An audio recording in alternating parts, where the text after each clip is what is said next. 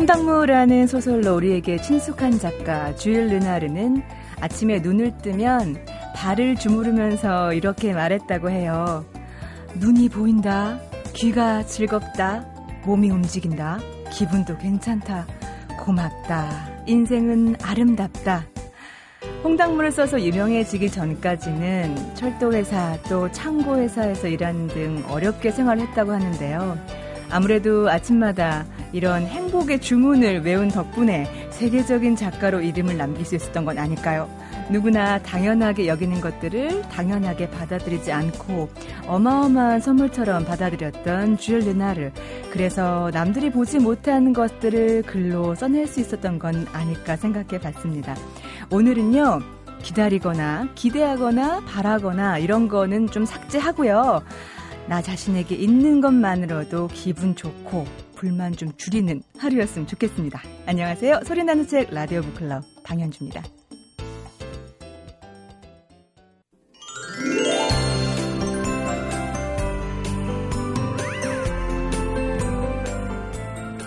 일본에서 천구백팔십사 년부터 이천사 년까지 천엔권 집회에 초상이 실렸던 작가, 일본의 셰익스피어 대문호, 또 천구백십구 년에 마흔아홉 세로 세상을 떠난 작가인데요. 이천십삼 년도 한국에서 사후 백 주년을 기념하는 소설집이 나오는 작가, 그리고 나는 고양이로 쏘이다. 아하 하시는 분 계실 것 같은데요. 도련님, 또 풀베개의 작가, 바로 일본의 나쓰메 소세키 작가인데요. 이번 주 책말 소식에서 소개받을까 합니다. 지금 제 곁엔 저희에게 나쓰메 소세키 작가를 만나게 해줄 도서평론가이자 한양대학교의 이권우 교수님 나와 계세요. 지금 아주 멋진 책을 들고 나오셨습니다, 교수님. 어서 오세요. 네, 안녕하세요. 예. 네. 그 뭐 아무래도 이렇게 탄생 백 주년 전집을 내니까요. 장편 네. 소설 전집 열네 권을 준비하고 예. 이번에 네 권이 나왔습니다. 와, 근데 일반 예. 책과 달리요. 네. 오, 일본 글자 그대로 있어요. 네. 일본에 반가운데 책 표지 그대로 네. 가져온 건가요? 그러진 않을 겁니다. 이게 아무래도. 네. 근데 나쓰메 소세키 전집이 계속 네. 일본에 내도 자주 바뀌어서요. 네. 어, 이 책 열어보시면 이 안에 나쓰메 소세키 전집 사진이, 칼라 사진이 있거든요. 아, 네네네. 그러네요. 아주 여러 어. 번 나오니까 예. 아마 그런 것들을 참조해서 어. 국내 디자이너가 디자인을 한 것 어, 같아요. 상당히 이국적이에요. 예, 정성이 아주 지극하죠. 그러게요. 네.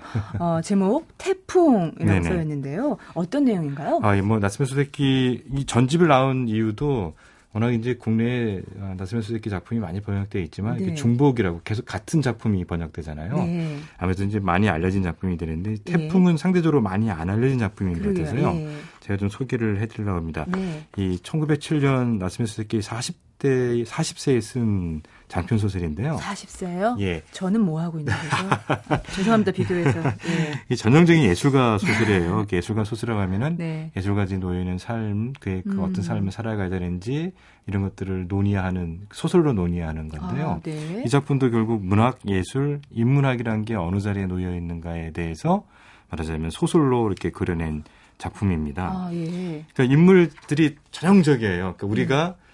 어, 문학이나 예술, 네. 인문학자는 이렇게 살아야 된다 할 때 나올 수 있는 세, 인물 세 명인데요. 누구 누구예요? 예, 도야 선생입니다. 네? 예, 가난하고 정의롭고 음. 어, 돈으로부터 자유로운 세계에 비로소 문학과 인문학이 가능하다 이렇게 아. 보는 분이고요. 네. 나카노라는 젊은 친구가 나오는데요. 예? 굉장히 부유한 집 자식입니다. 음. 그러나 문학과 예술을 사랑하는 사람입니다. 네.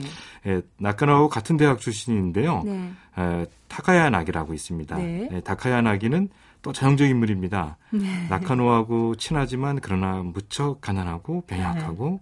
신경질적입니다. 네. 이 세 인물이 이 작품에 이렇게 음. 등장해서 네. 서로가 문학, 인생, 음. 삶의 현실에 대해서 음. 얘기를 하는 거죠. 어, 인문학도잖아요. 네네. 다 어, 우리 이권우 교수님께서는 도야 선생, 나카노, 다카야나기. 중에서 어느 쪽으로? 아, 저는 아직 뭐 그 정도까지. 그 도야 선생이라는 인물이 갖는 네. 게 아주 재밌는 게 우리가 그럴 법하다고 생각하는 인물이에요. 원래 네. 이제 시골에서 중학교 선생을 했는데 네. 돈 많은 사람들이 와서 잘난 음, 척하고 음. 권력이 있다고 설레발 치고 네. 그러면 학교를 음. 때려쳐요. 아, 예. 작품 초, 초반에 보면 벌써 예. 시골 중학교를 세 번이나 그만둔 사례가 나옵니다. 어, 가난하시다고 했잖아요. 네네. 믿는 구석이 있으신 거 아니고 따로. 아, 형이 좀 요즘 말로 하면 대기업을 다닐 텐데 형의 도움을 좀 받으셔야 되는데 잘 안 받으려고 네, 하고 네. 이런 또 문학과 예술, 인문학을 한 사람이 아. 갖고 있는 건 딱 하나 있지 않습니까? 자존심. 그렇죠. 야성. 네, 음. 절대 안 놓칩니다. 또 있어야죠. 그래서 예. 이 대목 보면 예. 이런 남자를 안으로 둔 분이 늘어나는 게 뭐겠습니까? 어, 한숨. 한숨, 바가지. 바가지 그런 얘기가 나오는데요. 네. 지금 어, 한 이십 대 후반에, 네. 또 이십 대 후반에 삼십 대 초반에 음. 한 예술가가 네. 아내에게 바가지 긁히는 소리가 별로 다를 바가 없는 얘기가 나옵니다. 어, 왜 근데 눈물이 글썽거리세요? 아니, 뭐 다 겪어봤더니. 네. 그러니까 뭐 사실은 어, 나쓰메 소세키도 음. 그 대학 강사도 했고 네. 학교 선생님도 했고 그렇지만 음. 결국은 나는 고향, 고향을 쓰다가 성공하면서 네. 문필가의 길로 걷죠. 그렇죠. 예. 아사히 신문에서 기자로 오랄 때도 안 가고요. 아, 나중에 예. 이제 소설만 쓰는 관계로 이제 아사히 신문에서 오랄 때 가거든요. 네. 그러니까 아무래도 나쓰메 소세키는 제일의 음. 문부성 영국 유학생 출신이지 않습니까? 네, 그러니까 네. 두루 그러니까 뭐랄까요 그 어, 외국도 가보고 음. 문학에 대한 진정성도 있고 사회 현실에서 네. 그러니까 교사도 해보고 아. 직장도 다니고 했는데 예. 그런 것들이 다 녹아나 있는 것 같아요. 아, 그래서 도요 선생을 보고 있으면 네. 나쓰메 소세키가 떠오르죠. 음, 음, 그가 어떤 문필가로 전업 이런 전업 작가라고 하잖아요. 네네. 전업 작가의 길로 가게 되는 어떤 과정에서 겪음 음. 겪음직한 네. 그럴 때 뭐 사람들이 보면. 좀 더 편안하고 예. 굳이 뭐 그러지 않아도 예. 어, 문학은 할 수 있을 텐데 왜 꼭 음, 저렇게 타협하지 않는 예, 가난한 길로 갈 건가 네. 하는 건데요. 예. 그 약간 반전이 뭐냐면 예. 여기 이제 그 가난하지만 병약하고 신경질적이라는 그 어, 다카야나기가 사실은 음. 도야 선생의 중학교 제자예요. 사실은 실제로 예, 그러니까 오, 이제 작품 속에서 예. 근데 이 이야기가 이제 음, 그 아시, 네. 도야 선생은 아직 유명해지지 않았을 때 네. 다카야나기가 도야 선생에 대한 얘기 듣고 쭉 얘기하는데. 어, 중학교 때 어떤 선생님 하나를 학생들이 아. 모의해서 네. 쫓아내요. 네네. 근데 바로 그게 도야 선생님이었다는 거예요. 어, 예, 예. 그래서 마음에 진 빛이 많은 거죠. 어. 근데 나중에 보니까 마지막 도야 선생님이 네. 상당히 훌륭하신 분이었고 아. 문학과 인문학의 조예가 깊었고 네. 지금도 그 길을 가고 계시다 해서 존경하게 되고요. 네. 그 두 인물이 또 만나요. 아, 극적으로 네. 만나는 네. 장면이 나오고요. 네. 도야 선생이 이 작품의 후반부에 음. 이 작품이 이제 소설적인 재미는 좀 떨어지는 게 약간 네. 이렇게 도야 선생이 쓴 글이 네. 장하게 인용이 되고 네. 도야 선생이 이제 이렇게 연설을 하는데 그 네. 연설이 또 이렇게 생중계가 돼요. 아하. 소설로. 네. 그래서 소설 속에 재미있게 녹아나지는 않고 네. 조금은 이렇게 칼럼 형식이나 연설문처럼 아. 봐야 되는 대목이 있는데요. 이 꼭지점의 새 인물들에게서 어, 읽고 싶은 혹은 읽혔으면 좋겠 하는 그런 감성들이 뭐였을까요? 외로움? 뭐 어떤 거였나요? 아, 그러니까 이제 맞죠. 예술 예술이나 문학이나 그러니까 여기 이제 문학자라고 해야 되는데 네. 문학 창작도 있고 문학 이론도 있고 네. 도야 선생이 좀 말이 이렇게 이제 두 가지로 그러니까 우리가 요즘 말로 하면 문학 문인이면서 인문학자다 이렇게 네. 보면 되는데요. 아, 그 도야 선생이 다카야 나기가 있는 자리에서 네. 연설을 할 때 중요한 말을 해요. 네. 돈 있는 곳에 이치가 있지는 않다. 음.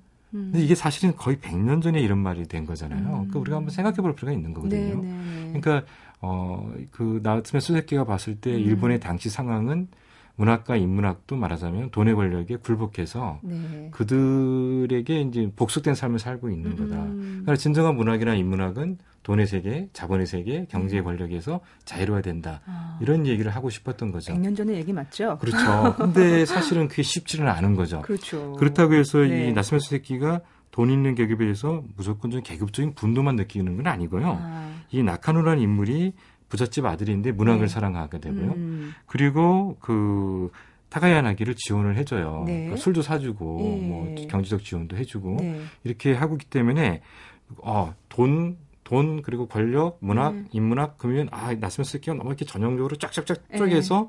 돈과 권력을 나쁘게 받겠다는 그런 건 아니고요. 네. 오히려 문학이나 인문학 하는 사람의 자세를 네. 얘기하는 거죠. 네. 그러니까 그쪽은 우호적일 수 있고 음. 지원자가 될 수 있을지 모르지만 문학이나 인문학하는 음. 사람이 거기에 굴복하고 거기에 음. 머리를 조아리는 순간 네. 진정한 건 사라진다. 그런 그렇죠. 말도 나오고요. 자유로움을 내어주는 거잖아요. 그렇죠. 음. 그러니까 그러면 안 된다는 얘기도 음. 나오고요. 또 흥미로운 게 뭐냐면 그러니까 학문하는 사람은 네. 현실적 조건으로부터 그러니까 좀 충, 충분해야 말하자면 네. 경제적 여유도 있어야 음. 되고 그래야 공부할 수 있을지는 모르지만 네. 문학이라는 자리는 어디에 놓여 있느냐 하면서 음. 오히려 고통스럽고 괴롭고 힘든 자리에 있어야 된다. 네. 이런 얘기를 해요. 어. 그래서 이렇게 어, 요즘에 우리 문학이 과연 네. 어, 그런 자리에 놓여 있나. 물론 칠십 년대, 팔십 년대 우리 문학은 음. 그 고통의 자리에 놓여 있었죠. 네. 그래서 고, 그 고통받는 사람들의 눈물을 닦아주는 음. 문학적 형상력이 굉장히 애를 써왔는데 네. 오늘 우리의 문학이 과연 나쓰메 소세키의 이 일장 연설에 비교해보면 아. 과연 어느 자리에 있나 이런 생각을 해보면 아, 네. 그 역시 그 뛰어난 작가는 음. 자기 삶 속에서 자기 시대에 충실한 음. 답변을 하지만 네. 그 시대의 관계를 넘어서서 그렇죠. 음. 어, 보편적인 얘기를 해주는 게 아닌가 맞아요. 이런 생각이 네. 들게 되거든요. 뭐 명작, 걸작 이런 건 시공을 초월하는 것 네네. 같아요. 예. 예. 그래서 오히려 저는 음. 문학과 예술의 기본적인 역할이나 의미가 무엇인가에 네. 대해서 고민하는 예. 분들은 네. 특히 또 이렇게 문학에 꿈을 둔 사람들은 예. 나쓰메 소세키 태풍을 꼭 읽어볼 필요가 있지 않은가. 왜 제목이 태풍인가요? 아, 그게 상당히 흥미롭습니다. 네. 태풍이 등장하지도 않고요. 그렇게 네. 극적인 장면도 없어요. 네. 뭐 늘 그 안사람한테 바가지, 우리 도야 선생이 굉장히 잘난 척하고 특히 네. 그 다카얀 아기가 왔을 때는 그 빚을 갚기 위해 빚쟁이가 찾아와서 빚을 네. 독촉하는 장면이 나오거든요. 네, 네. 그러니까 뭐, 어, 좀 이렇게 약간 뭐 궁색한 장면도 나오거든요. 네. 이게 막 대단히 뭐 판을 한번 뒤집는 엄청난 어. 태풍이 몰아치지는 않는데 네. 아주 흥미로운 다음에 나오는데요. 예. 타카야나기가 이게 굉장히 낭만적인데 네. 이런 소설에 흔히 이제 예술가 소설에 가난하고 어려운 음. 그 젊은 예술가가 걸리는 병이 있지 않습니까? 폐병? 폐병 걸립니다. 약간 그때는 심파조예요. 역시 백 년 전에 창조, 창작된 작품 같다. 네, 네, 네, 극적으로 그 타카야나기가 폐병에 아. 걸리는데요. 네. 이 청, 이 돈 많은 부잣집의 아들 나카노가 네. 이거를 그냥 두지는 않죠. 아, 네. 그래서 이제 어, 다카야나기한테 네. 백엔을 줄 테니까 일단 이 돈을 가지고 온천에 가서 온, 좀 이렇게 요양을 해라. 그런데 네. 어, 다카야나기가 그걸 당장에 받아들일 수 없죠. 자존심이라는 게 있는데 아 싫다. 네. 그랬더니 네. 에, 나카노가 뭐라고 하냐면 내가 네 작품을 대신 음. 네가 불후의 명작을 써갖고 와라. 네네네. 그럼 되는 아, 거 아니야. 되는 거예요? 그러니까 네. 나는 너를 가난한 음. 너를 그냥 돈이 많은 내가 시혜를 베풀어주는 게 아니고 네. 정말 문학사에 기린 남을 작품을 쓰게 어. 해주는 데에 동기가 돼주겠다. 네. 이렇게 해서 백엔을 받았는데 마침 도야 선생한테 내가 이제 요양을 갑니다라고 인사로 갔더니 도야 네. 선생이 백엔 때문에 이제 추궁받는 장면이 나와요. 그런데 이건 또 네. 어, 아내와 형이 짠 작전이에요. 네. 자꾸 도야가 어, 가정이나 이런데 네. 경제생활에 너무 등한히 하니까 네. 백엔을 형이 꿔줬는데 음. 마치 아주 악덕 사채업자가 빌려준 것처럼 해서 네. 어떻게든 간에 이제 좀 정신 차리게 하려고 하는 작전이었는데 네. 네. 이 타카야나기나 도야나 이걸 눈치를 못 채고 네. 도야는 어떻게든 간에 좀 마감을 늦춰다오. 난 아, 갚겠다고. 네. 예, 타카야나기는 어 내가 존경하는 스승이 이렇게까지 궁핍해지고 궁색해지다니 음. 해서 백엔을 내놓습니다. 자기가 자기가 이제 나, 친구인 나카노가 백엔을 네. 줄 테니까 요양하면서 불후의 명장을 써와라. 네. 그래서 그 조건으로 수용한 백엔을 네. 선생님을 냈는데 네. 이럴 때 타카야나기가 조건이 있어요. 네. 도야가 인격론이라는 아주 중요한 저서를 썼는데 네. 아직 무명이라 책이 발행이 안 됐어요. 네. 그러니까 이, 이 책을 내가 사겠다. 이 원고를. 네. 그러니까 선생님 이 돈으로 갚아라 이렇게 된 거예요. 네. 네. 그러니까 따지고 보면 이 태풍이라는 이 제목은 네. 곧 세상에 나올. 음음. 이 인격론이니 아, 네. 말하자면 일본 사회가 그 당시 천구백 년대 네. 말하자면 이제 근대성, 근대주의를 수용하고 네. 자본주의 발전을 하고 음음. 제국으로 성장의 과정에 있었는데 음. 이게 말하자면 물질 문명으로만 치닫는 삶이잖아요. 음. 그러니까 말하자면 이 주인공인 도야가 세 번에 걸쳐서 결국 돈이 중심이 되고 권력이 네. 중심인 사회에 못 버티고 나와서 네. 오로지 문필 활동만 먹고 살겠다고 하는 네. 거잖아요.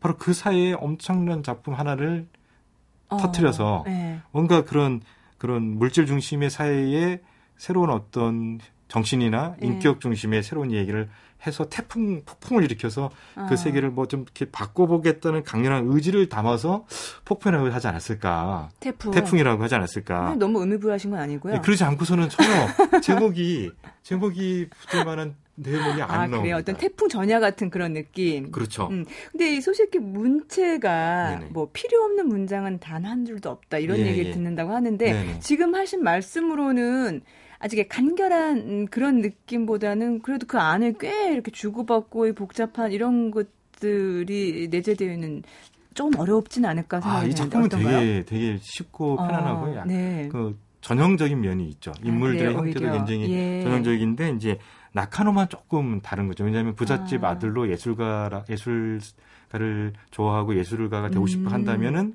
이럴 거라는 건데 그렇지 않고 균형이 음. 잡혀 있고 아. 뭔가 좀 이렇게 속물은 아니다는 아, 거죠. 그렇군요. 예, 속물 약간 전형적이지만 전형성을 음. 탈피했는데 네. 어떤 문학과 예술 인문학의 자리에 대한 나쓰메 소세키의 깊이 있는 성찰이 음. 아주 대중적으로 어. 잘 얘기가 되어 있어요. 요즘 우리가 인문학 빼곤 또 얘기가 안 되니까 다시 한번 한번 눈여겨봤으면 좋겠고 어, 노재명 작가는 뭐 소세키 전문 작가, 번역 작가라고 할 만한 분이 번역을 했고요. 어, 지금 이 책은 어떤 분 분들이 읽으시면 좋을지 추천을 해주세요. 아, 예. 그러니까 저는 그 한마디, 아까 인용했던 그 한마디에 네. 공감하시는 분들이 읽었으면 좋겠습니다. 네. 돈의 이치가 있지 않다라고 음, 하는 거. 선생님, 뭐의 네. 이치가 있다, 있어요? 그러니까 나쓰메 소세키는 이 작품에서 인격이라고 표현하죠. 아, 인격이라는 네. 표현은 그래서 이제 쓴 책이 음. 도야가 쓴 책이 인격론이라고 하는 건데요. 음. 아마도 지금을 따지면 인문정신이라고 얘기를 할 수가 있겠죠. 인문정신. 어, 그래서 세태에 휩쓸리지 않고 네. 불편하고 가난하고 어렵고 음. 어, 도발적이고 음. 불편해하고 음. 아, 뭐랄까요 좀 암묵적인 요소 네. 또 정직하게 말하는 자리에 아. 이치가 있다는 거죠.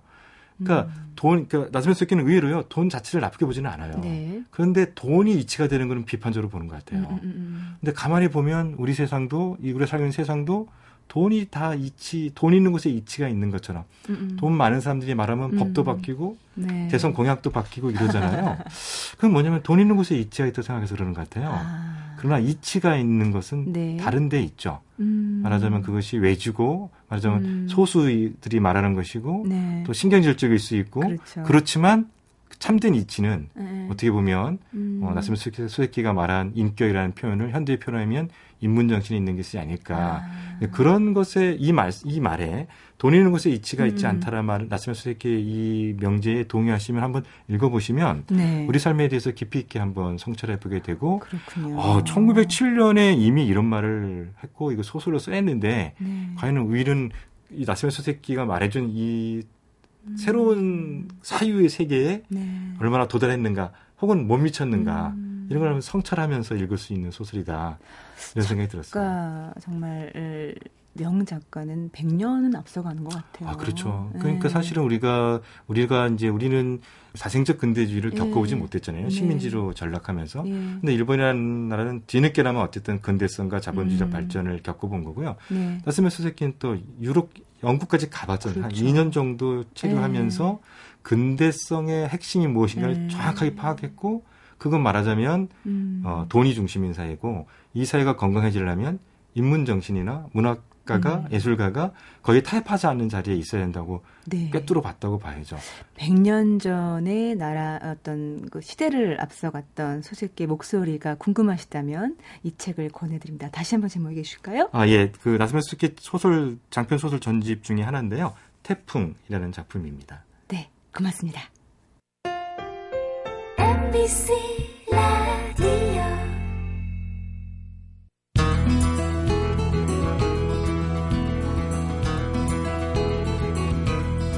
라디오 북클럽 방현주입니다. 매주 토요일 오전 일곱 시 십 분부터 여덟 시까지 이권우 교수가 전해드리는 신간 소식, 책마을 소식과 함께 저자와의 특별한 만남으로 북카페 여러분 꾸며드리고 있습니다. 이번 주 저자와의 만남, 방현주 북카페에서는요.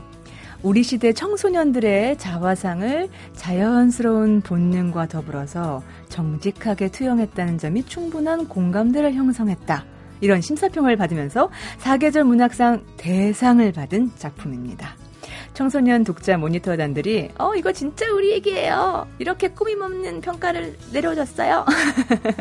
예, 십 대들 반응 어땠어요? 했더니 뭐 십 대들은 너무 좋아했다고 작가분께서 음, 밖에서 말씀을 했습니다. 어, 십 대들의 이야기면서 십 대들을 무시하지 않은 이야기 소설이라고 얘기가 되고 있는데요.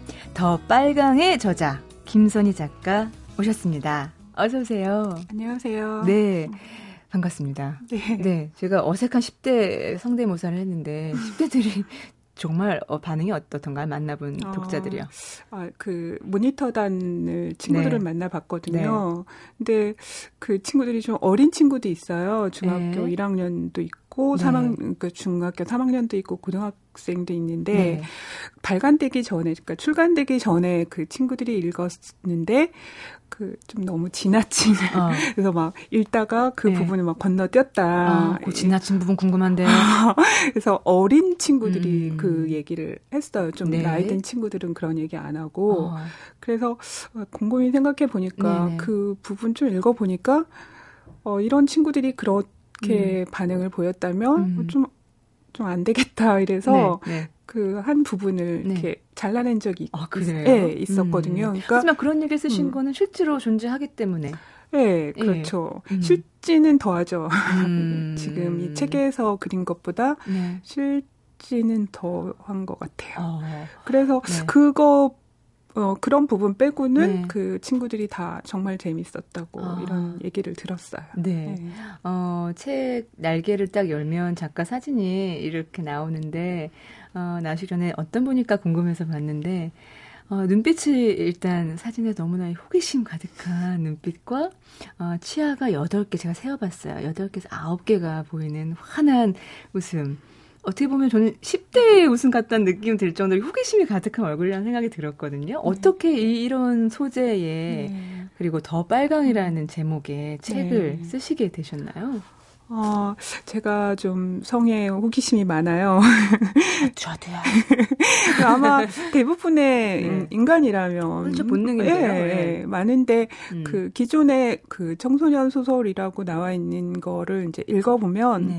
이렇게 본격적으로 청소년의 이렇게 성에 대해서 다룬 음. 건 어, 네. 잘 못 봤거든요. 예. 그리고 다룬 거는 거의 뭐 임산부, 그러니까 음. 미혼모들 네. 이야기, 이렇게 다 사고를 친 다음에 음. 그런 이야기, 네. 그런 이야기만 있지. 음. 그리고 대부분이 그런 걸 읽어보면, 아, 그러니까 청소년은 뭐 성 경험을 하면 안 되고, 음. 그런 식으로 굉장히 억압돼 있는 내용들이 많았어요. 그, 그래서 그걸 읽으면서 어. 저는 굉장히 불만이었거든요. 네. 청소년들도 자기 나름대로의 성에 어. 대한 생각이 있고, 의식이 있고, 네. 그런 생활이 있는데, 네. 이걸 어른들의 시각으로, 이거는 잘못된 거고, 이렇게 잘못됐으니까 음. 뭐 임신을 하게 되고 임신하게 되면 너무 나쁜 거고 음. 너 인생 망치는 음. 거고 이런 식으로 억압을 하는 것 같아서 네. 저는 그게 굉장히 불만이어서 네. 아 그러면은 나는 청소년들의 있는 그대로의 성을 한번 써봐야지 네. 그런 생각에서 출발을 하. 게 됐어요. 어, 네. 그런데 원래는 동화 작가시잖아요. 네. 네. 어, 그래서 성이란 주제를 상당히 솔직하게 담아주셨는데 네. 그 전에 네. 작품은 음. 그런 작품은 아니었죠. 제가 별명이 네. 에로티시즘 동화 작가고. 어머 전작을 제가 읽고 왔어야 되는데. 그러니까 네, 그 어, 에로티시즘 동화는 뭘까요? 네. 제 아는 작가가 이제 저에게 붙여준 별명인데 네. 어, 항상 제 동화에는. 그 여자애와 네. 남자애의 그런 뭐 사랑 이런 아, 이야기가 나, 나와요. 네. 이상하게 나오더라고요. 네. 그리고 뭐 그 중에 하나는 좀 약간 굉장히 좀 야한 네. 이런 것도 있었는데 네.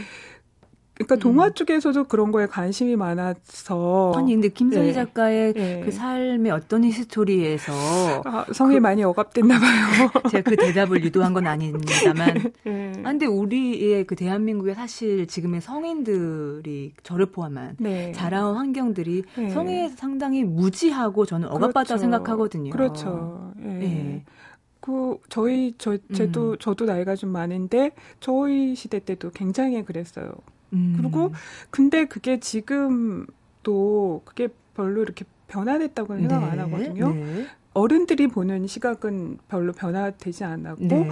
그 반대로 아이들의 그런 성의식은 정말 걷잡을 수 없이 그렇죠. 많이 변화가 된 거예요. 그러니까 예. 그 차이가 굉장히 큰 것 같아요. 그 아이들이 접하는 예. 매체 자체가 완전히 달라졌기 예. 때문에 사실 예. 클릭 하나만으로도 정말 엄청난 걸 볼 수 있잖아요. 네. 초등학교 때부터. 그렇죠. 예. 너무 예. 무방비로 노출된 상태에서 예. 교육은 안 되어 있는 예. 그런 상황인 예. 거죠. 음. 예. 그렇게 많이 억압이 돼 있어서 네.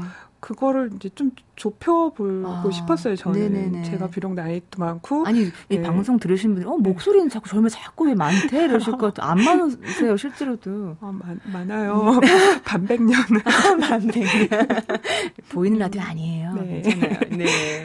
그래서 음. 그 요즘 아이들과 그 기, 기성세대, 네. 기, 기존의 어른이 갖고 있는 그런 의식, 성의식에 네. 그걸 좀 조, 좁혀보려고 네. 이런 책을 아, 쓰게 됐어요. 네. 네. 작가의 말에 이런 대목이 있더라고요. 어떤 작품은 정말 이제 쉽게 써지기도 하는데 어떤 작품은 몸 안에 있는 피 한 방울까지 다 짜낼 정도로 힘들게 쓰기도 한다. 이 작품이 바로 후자의 경우다. 네.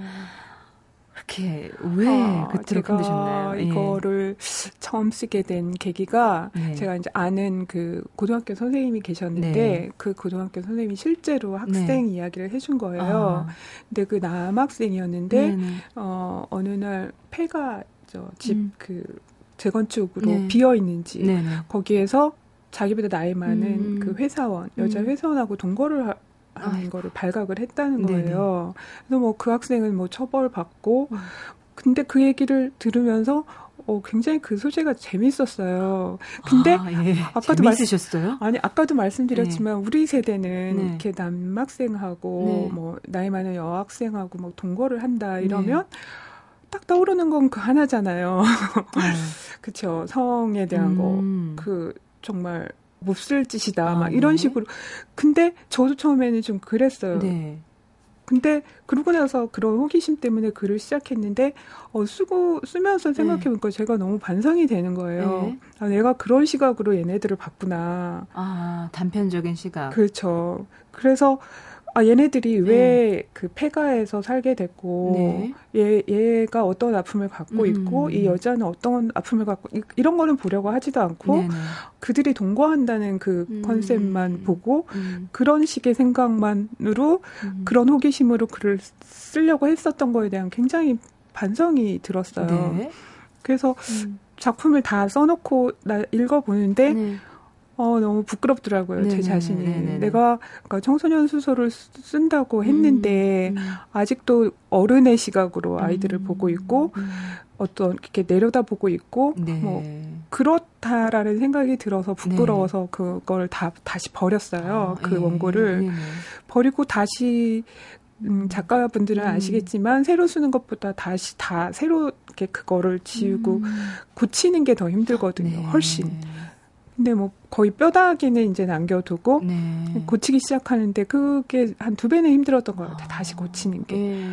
거기서 이제 그 기존의 그 뼈다귀는 뭐냐면 성에 대한 거는 그대로 네. 두고 그 뭐 매운맛을 음. 찾아서 이렇게 음. 다니는 여고생이 나오는데 네. 그, 그런 거는 그대로 두고 나머지 이야기는 다 바꾼 거예요. 아. 그러니까 그 폐가에서 동거하는 그 얘기도 다 빼고 네.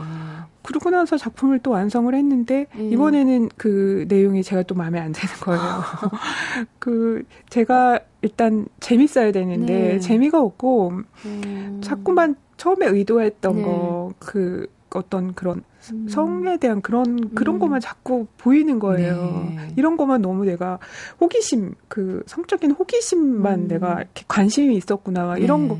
그래서 또 다시 다 지우고 아. 또 그래서 또 썼어요. 탈고까지 얼마나 걸리신 거예요? 거의 삼 년. 삼 년이요? 예. 처음에 와. 그래서 예. 처음 이야기와 지금 이야기가 완전히 바뀌었어요. 아, 예. 삼 년이 예. 걸린 더 빨강의 예. 줄거리를 좀 간략하게 얘기를 해주실까요? 예. 음. 그 주인공이 길동이인데요. 네.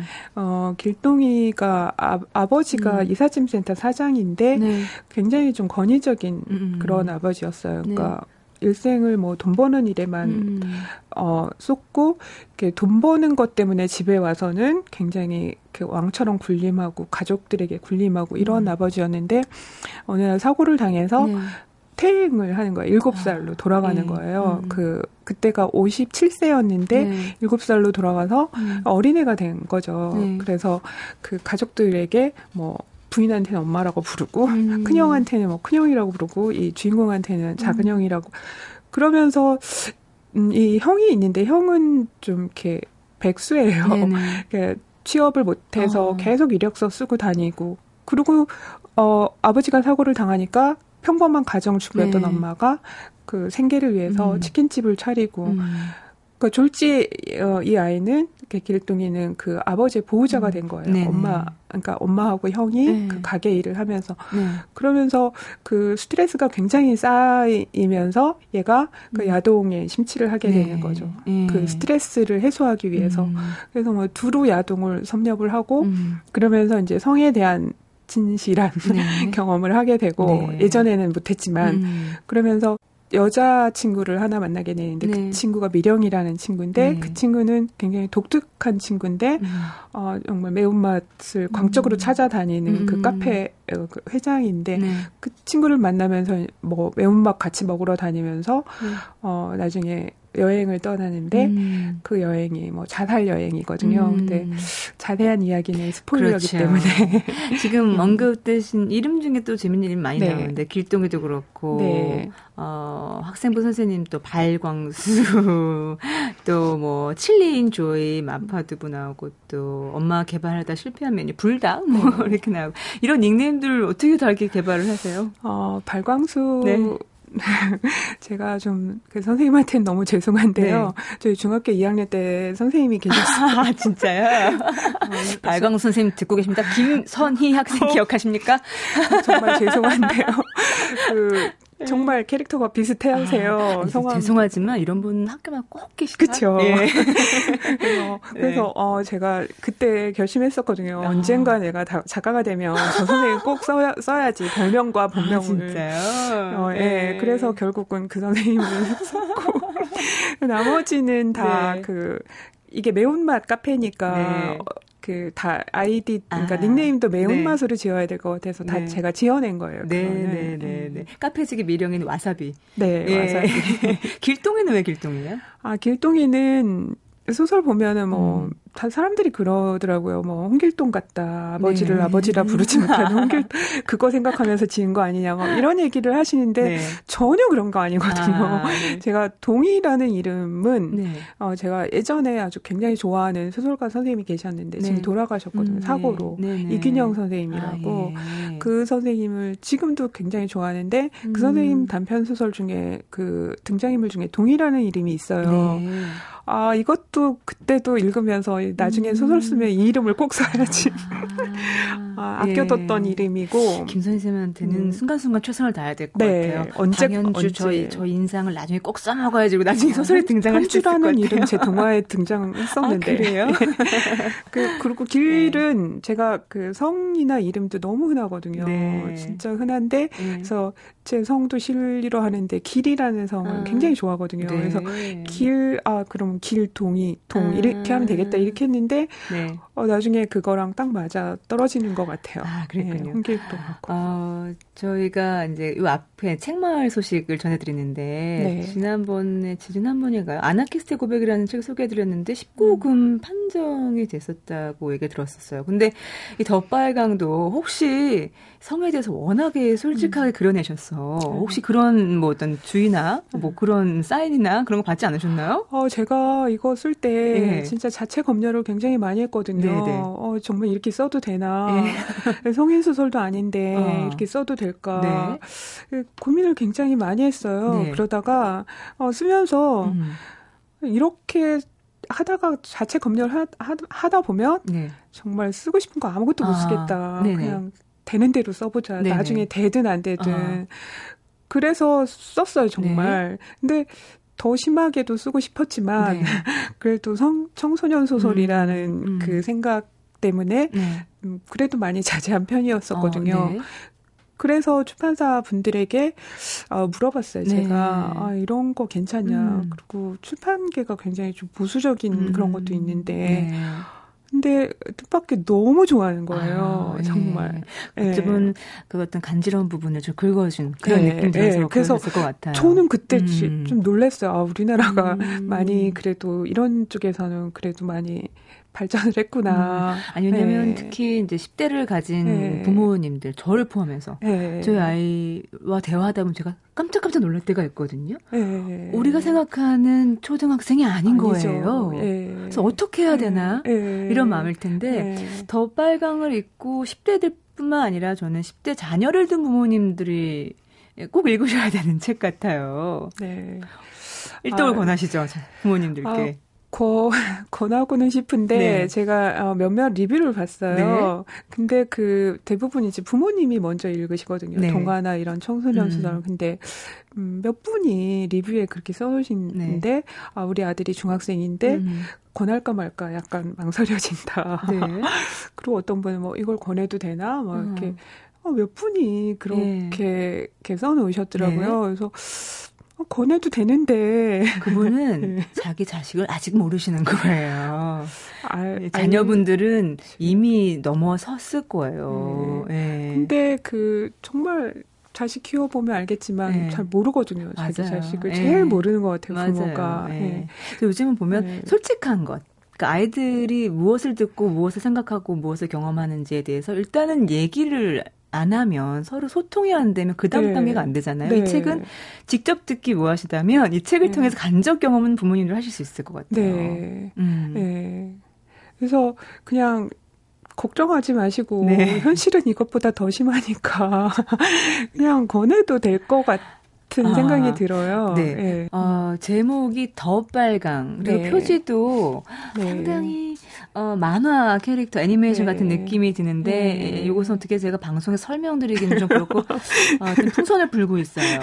네. 네. 그리고 어, 제목도 어떤 얘기를 하고 싶을지 참 궁금하시는데 음. 이 색깔을 시리즈로 음. 내면 또 좋겠다는 생각이 들더라고요. 혹시 그런 계획은 없으신가요? 아, 아직 그런 계획은 없고 더 빨강도 지금 네. 벅차서요. 그 표지도 보시면 아시겠지만 굉장히 많은 상징을 담고 네. 있고 어, 제목에서도 굉장히 많은 음. 상징을 담고 있어요. 몇 가지 상징의 의미를 어, 좀 얘기해 주실까요? 그러니까 네. 표지에 불고 있는 음. 그거를 보는 사람마다 다 다 다르게 보거든요. 네. 그러니까 어떤 시각으로 보느냐에 음. 따라서 그게 어떤 물건이 될 수가 음. 있고 더, 제, 더 빨강이라는 제목도 뭐 정관사 더 네. 빨강일 수도 있고 아, 아니면 예. 점점 더 할 때 그 더 빨강일 수도 있고 네. 그 빨강이 뭐 야한 책을 의미하는 음. 빨강 책 그걸 네. 의미할 수도 있고 매운맛 이걸 음. 의미할 수도 있고 음. 어, 그런 식으로 어, 제목과 표지에는 굉장히 여러 가지 상징이 들어가 있는 것 같아요. 네.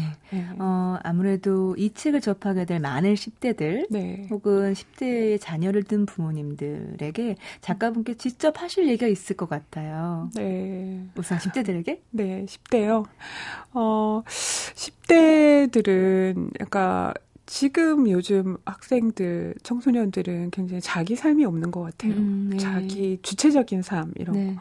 뭐 학교 가면 학교에서 시키는 대로 네. 하고 집에 가면 집에서 시키는 대로 학원 하고. 가야 되고.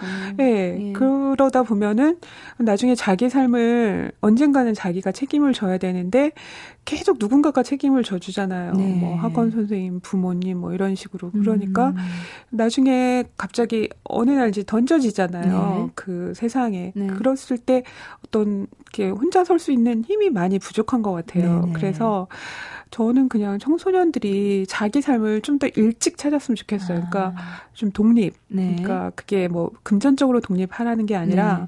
정신적으로 어떤 그 자기를 보호해주는 사람으로부터 음. 독립을 해서 자기가 책임져야 될, 네. 그러니까 자기가 자기 스스로를 음. 책임져야 된다는 그런 생각으로 네.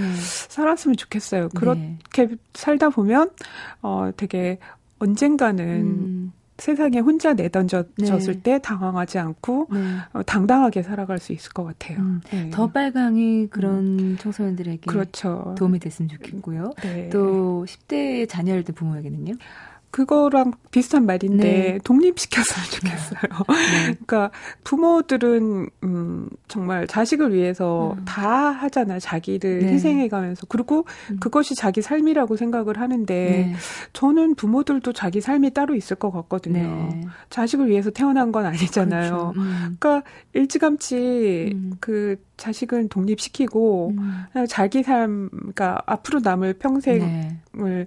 자기가 행복하게 살 수 있는 삶을 찾아서 음. 그 삶을 즐겼으면 좋겠어요. 아, 네. 더 빨강의 이 책은 내 얘기를 이해하지 못한다고 생각하는 십 대들 혹은 어, 정말 이해할 수 없는 내 자식, 이십 대의 자식 음. 어떻게 해요 하는 부모님들 음. 아, 모두에게 도움이 될 것 같습니다. 오늘 북카페에서는 더 빨강의 저자 김선희 작가와 함께했습니다. 고맙습니다. 네, 감사합니다. 등장인물들이 내가 예상했던 것보다 아주 잘 살았다. 그래서 그들이 고맙고 또 그들에게 많은 것을 배웠다. 작가의 말에 실린 김선희 작가의 고백인데요. 이 중에서 이 말이 가슴에 날아와 꽂히네요. 내가 예상했던 것보다 아주 잘 살았다라는 말이요. 오늘도 음, 우리도 예상했던 것보다 훨씬 더 잘 지내기를 바라봅니다. 그리고 미리 고마운 마음도 가져봅니다. 지금까지 소리나는 책 라디오 북클럽이었고요. 저는 방현주였습니다.